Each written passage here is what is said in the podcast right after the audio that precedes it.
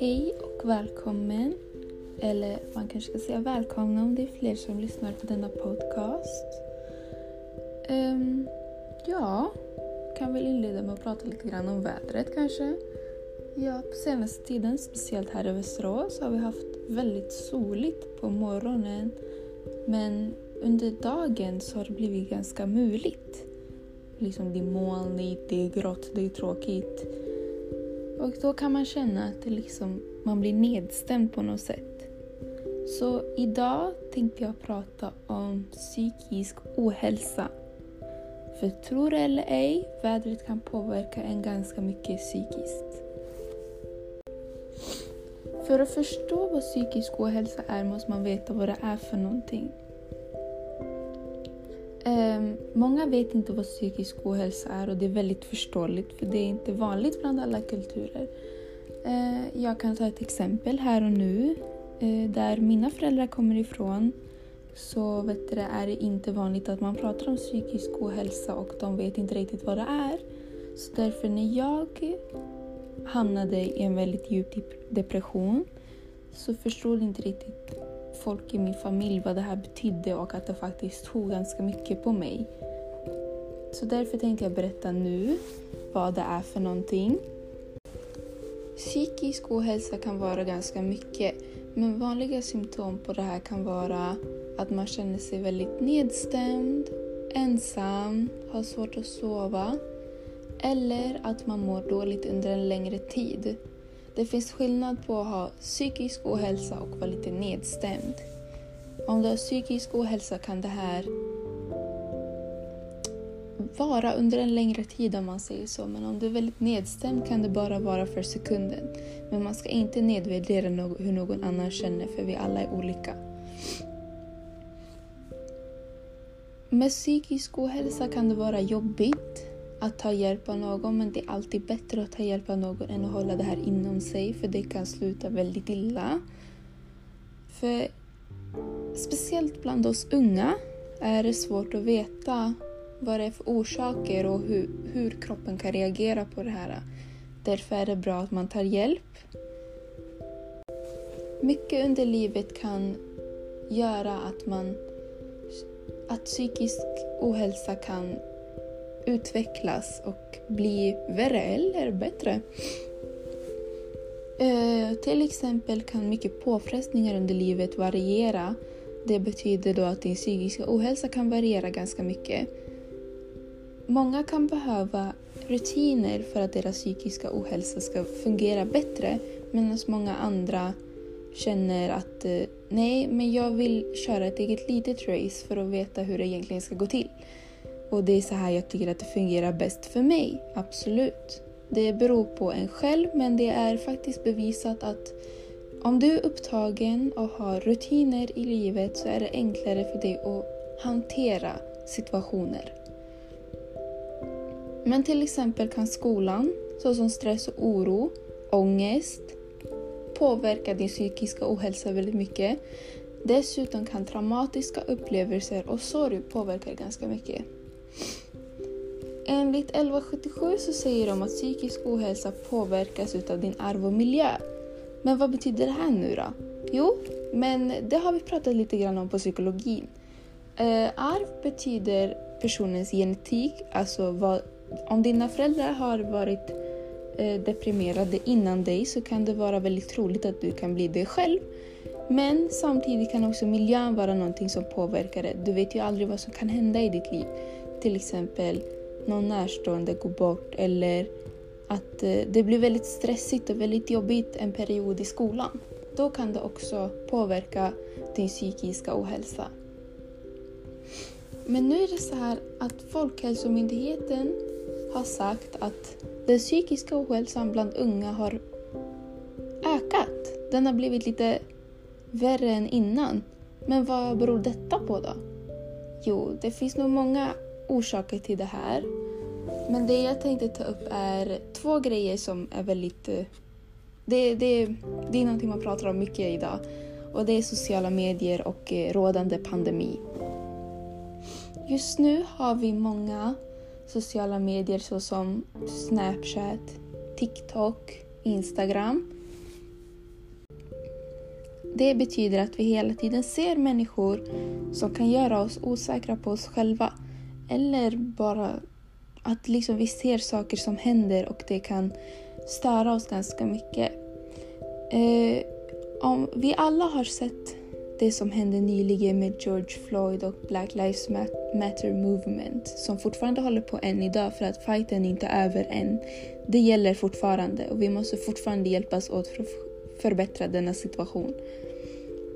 Men det som jag tänkte på ganska mycket, det var att många, specie- jag och speciellt andra i min omgivning, påverkades väldigt mycket av det vi såg på internet. Till exempel folk som blev skjutna vardagligen. Vet du, George Floyd när han blev mördad utav polisbrutaliteten. Många reagerade väldigt starkt. Och speciellt en nära vän jag har. Hon är själv mörkhyad och tyckte att det var väldigt jobbigt att se vad som hände i U S A. Och hon, hon har alltid haft en dröm att hon skulle vilja åka till U S A. Men nu är denna dröm inte någonting hon har längre på grund av det som har hänt och vad hon ser. Så vi blir lätt skrämda och påverkade utav det vi ser på sociala medier. Ibland är inte allting sant eller inte riktigt som det har gått till på videon. Men det vet vi inte. Vi ser, vi förstår det vi ser och det är det vi ser vi uppfattar och tar upp liksom. Så det blir väldigt jobbigt på något sätt att kunna urskilja vad som är verklighet och inte, speciellt med sociala medier. Men självklart som det finns nackdelar finns det även positiva delar.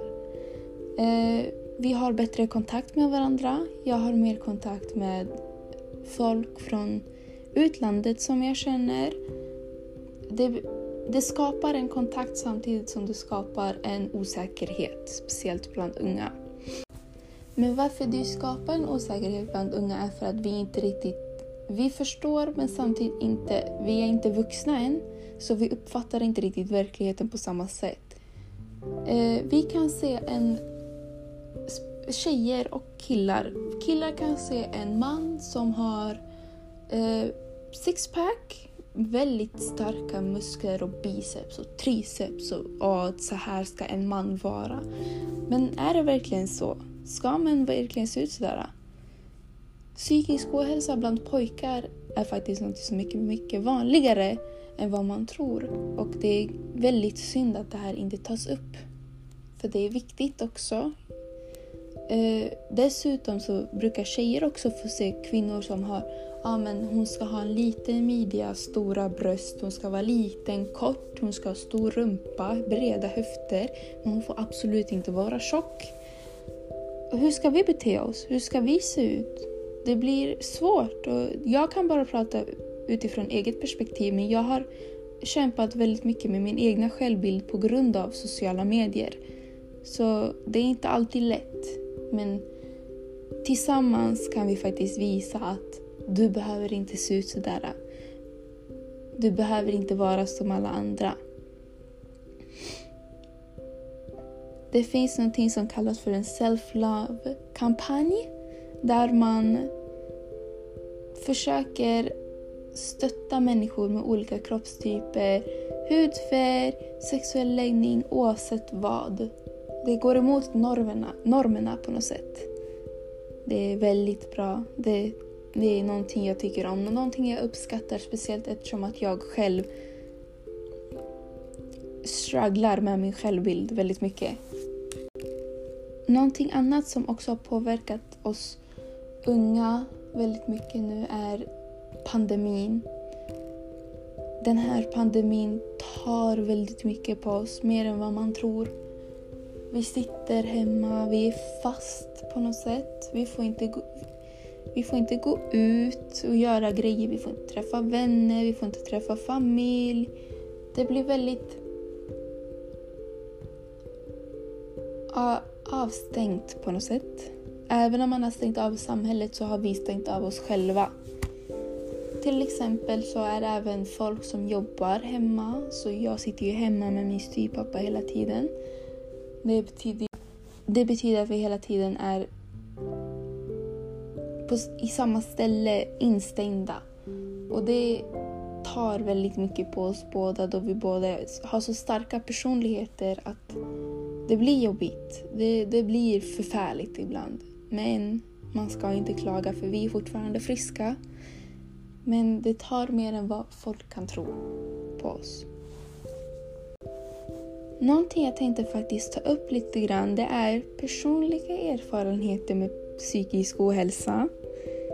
Jag har just nu psykisk ohälsa. Och de är inte små, de här. Det är... wow! Det är ganska mycket och det tar mycket på mig. Därför har jag med väldigt eget initiativ valt att söka vård. Vilket är bra för mig, om man säger så. Men ibland så känns det väldigt konstigt att liksom må så här. Jag, jag vet att många kan hålla med mig. Man är inte sig själv på något sätt. Jag lider utav eh, ångest, eh, depression, P T S D och eh, jag har väldigt mycket stress. Det finns nog typ eh, syndrom som har något med stress att göra som jag också har. Jag är inte riktigt säker på vad allting heter. Det är svårt, det är svårt. Man kan inte hålla koll på allting. Eh, dessutom har jag mycket problem med sömn, så det gör det ännu jobbigare i vardagen. Men jag försöker ta mig igenom allt det här. Jag försöker hålla mig stadig för alla andra. Um, jag har haft psykisk ohälsa sedan jag var elva tolv år. Uh, det började ganska tidigt, och det var tidigt jag började med sociala medier, vet jag. Jag började väldigt tidigt med sociala medier. Jag blev... Jag, jag hade någonting som hette... På den tiden hade man något som hette Kik. Det var som en chat-app där många träffades och pratade. Och man visste inte alltid vem man pratade med. Men så var det, jag träffade på en pojke som sa sig vara tretton när jag var elva. Men han egentligen inte var det. Han var mycket äldre. Och... Han, eh, han eh, manipulerade mig till att ta bilder på mig själv. Och när jag hade gjort det en gång, för att jag inte riktigt förstod vad det innebar, så manipulerade han mig och eh, tvingade mig ta ännu fler bilder. Eh, och det här var inte någonting jag ville. Men han sa att han hade fått fram min adress, mitt telefonnummer, han hade fått fram min pappas telefonnummer. Han ah, visste för mycket, och då blev jag rädd och blockerade honom. Och efter det så hände inte så mycket förrän jag blev tretton. När jag träffade ännu en kille som var mycket äldre än mig, och vi började prata. Jag förstod inte riktigt innebörden av ett förhållande, så vi inledde ett förhållande. Och eh, så jag var inte redo för det som han var redo för oftast. Jag var inte riktigt utvecklad, även om jag hade fått kurvor, jag hade fått min mens och allting. Men jag var inte utvecklad på samma sätt som han var. Jag var väldigt ung. Så han visste vad det innebar att ha ett förhållande. Han ville ha sex. Och det var inte jag redo för i tretton år. Så... det slutade med att det blev som han ville. Det blev inte riktigt som jag ville. Jag ville inte. Det var mot min begär. Nej, men hur ska man förklara liksom? Det var... Han gick emot mig och hotade mig och manipulerade mig till att göra saker jag absolut inte ville. Och jag var väldigt tydlig med det här. Jag sa stopp. Men stopp och nej för våldtäktsmän kan ibland låta som jag. Det är väldigt konstigt. Men så är det tyvärr. Och det är ingenting vi kan göra åt. Det är så här samhället ser ut. Och eh, det är någonting vi faktiskt kan göra åt. Nu ska jag faktiskt ändra på det jag själv säger. Det är något vi kan göra åt. Man ska inte säga åt kvinnor, ja, men du ska akta dig. Men ska vi inte hålla reda på våra killar, pojkar, liksom säga, lära dem bättre att så här ska det inte vara.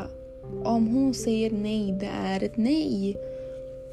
Jag brukar tycka om och jämföra med någonting jag har sett på Instagram en gång, att en tjej la ut eh, jag förstår inte hur killar inte kan hålla sig själva i styr när homosexuella kvinnor kan hålla sig själva i styr när de ser andra nakna kvinnor i samma omklädningsrum. Och det här kan jag faktiskt tycka är ganska bra, för det är ganska sant. Liksom, hur ofta händer det att det är en kvinna som överfaller en annan kvinna eller en kvinna som överfaller en man? Absolut, så händer det. Jag ska inte nedvärdera det, men det är inte lika vanligt, om man säger så. Jag har gått igenom mycket traumatiska upplevelser, som jag berättade nyss. En annan traumatisk upplevelse jag var med om, det var att se min mamma bli sjuk och gå bort i den tuffaste cancertypen man kan ha, typ vad jag har fått reda på. Hon hade hudcancer och hon hade malignt melanom. Så det var en tuff period, och det är fortfarande tufft. Det har gått nästan tio år, men jag har inte läkt än. Det är därför jag går fortfarande hos en psykolog. Um, men jag fick börja ganska sent att gå till en psykolog. Ja, det var väldigt sent för mig. Jag fick inte, men på grund av kulturen där mina föräldrar kommer ifrån. Min styvpappa var den enda som var min psykolog fram tills att jag blev kanske sjutton år när jag fick börja med min K B T-behandling. Och sen så pausade den en väldigt lång tag, och nu har jag börjat igen. Så det, det är tufft, det är mycket nu på en gång för mig. Det är skola plus allt det här jag måste gå igenom. Men jag försöker ta mig igenom vardagen ändå. Man ska inte klaga. Jag är fortfarande här, även om jag inte alltid velat vara här. Um, ja. Det många säger, som jag har märkt när det har gått väldigt lång tid, är är det inte dags att komma över det? Oj! Nej men, hejsan min psykolog.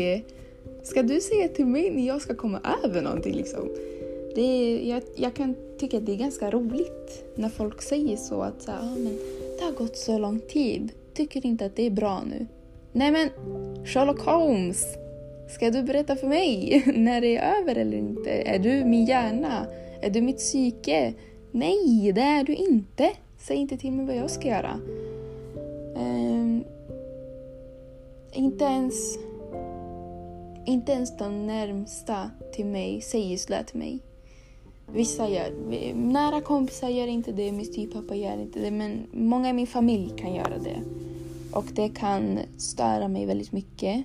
Och folk jag inte ens känner säger så till mig liksom, vad har ni med det att göra? Ni har ingenting med min psykiska ohälsa att göra.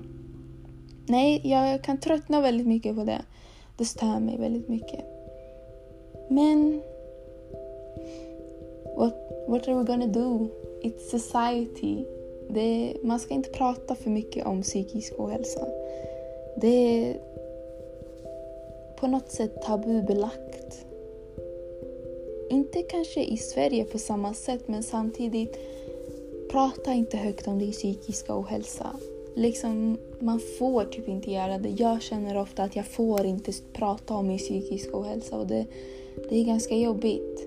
Och samtidigt som jag känner när folk säger till mig, ja men prata på, varsågod, så känner jag samtidigt att jag inte kan, på grund av att folk kommer visa medkänsla när man inte vill det, eller så tycker de synd om dig, eller så tror man att du använder det som ett skäl till att sluta göra saker, när det här egentligen inte är sant. Jag väljer inte att må så här. Jag väljer inte att ta mediciner, bara sådär. Jag försöker verkligen. Och jag vet att många andra där ute också försöker. Och jag vill bara säga att i slutet utav tunneln kan det bli bättre. Vi alla hoppas på det, och jag hoppas att vi alla kommer nå det här. Jag hoppas verkligen för vårt egna bästa.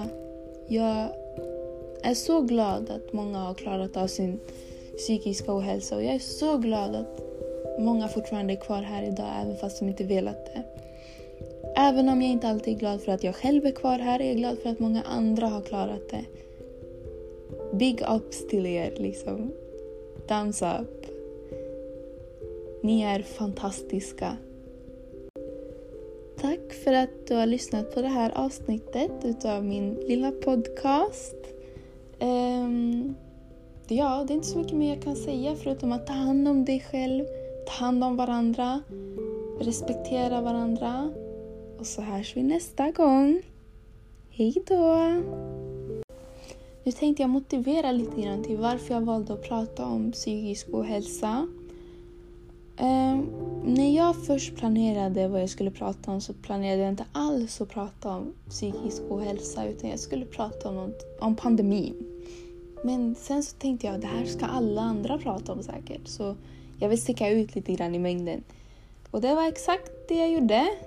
Jag stack ut lite grann. Jag pratade om någonting som jag tycker inte är så vanligt att folk pratar om. Och dessutom tycker jag inte att det är vanligt att folk som faktiskt eh, lider utav detta pratar om det här. Så jag tyckte att det var viktigt att någon sa någonting. Det kanske låter så här, ja, men man behöver inte alltid säga någonting. Men jag, jag kan tycka att ibland så kan man behöva säga någonting. Och det här var det jag tyckte. Jag vill att folk ska förstå att de är inte ensamma. Det finns andra. Vi är i det här tillsammans på ett sätt, men samtidigt inte. Alla har sina egna hjärnspöken. De måste försöka, hur ska man säga, döda. Eller inte döda direkt, men få bort. Men det tar tid, och det får ta sin tid. Det, det får ta sin tid. Ta all den tid man behöver. Det, det är värt det i slutändan. Jag har sett resultat, inte på mig själv men på andra. Så jag hoppas bara att det här resultatet också kan... Jag hoppas, jag håller tummarna att det kan hända på mig också. Tack så mycket, Malin.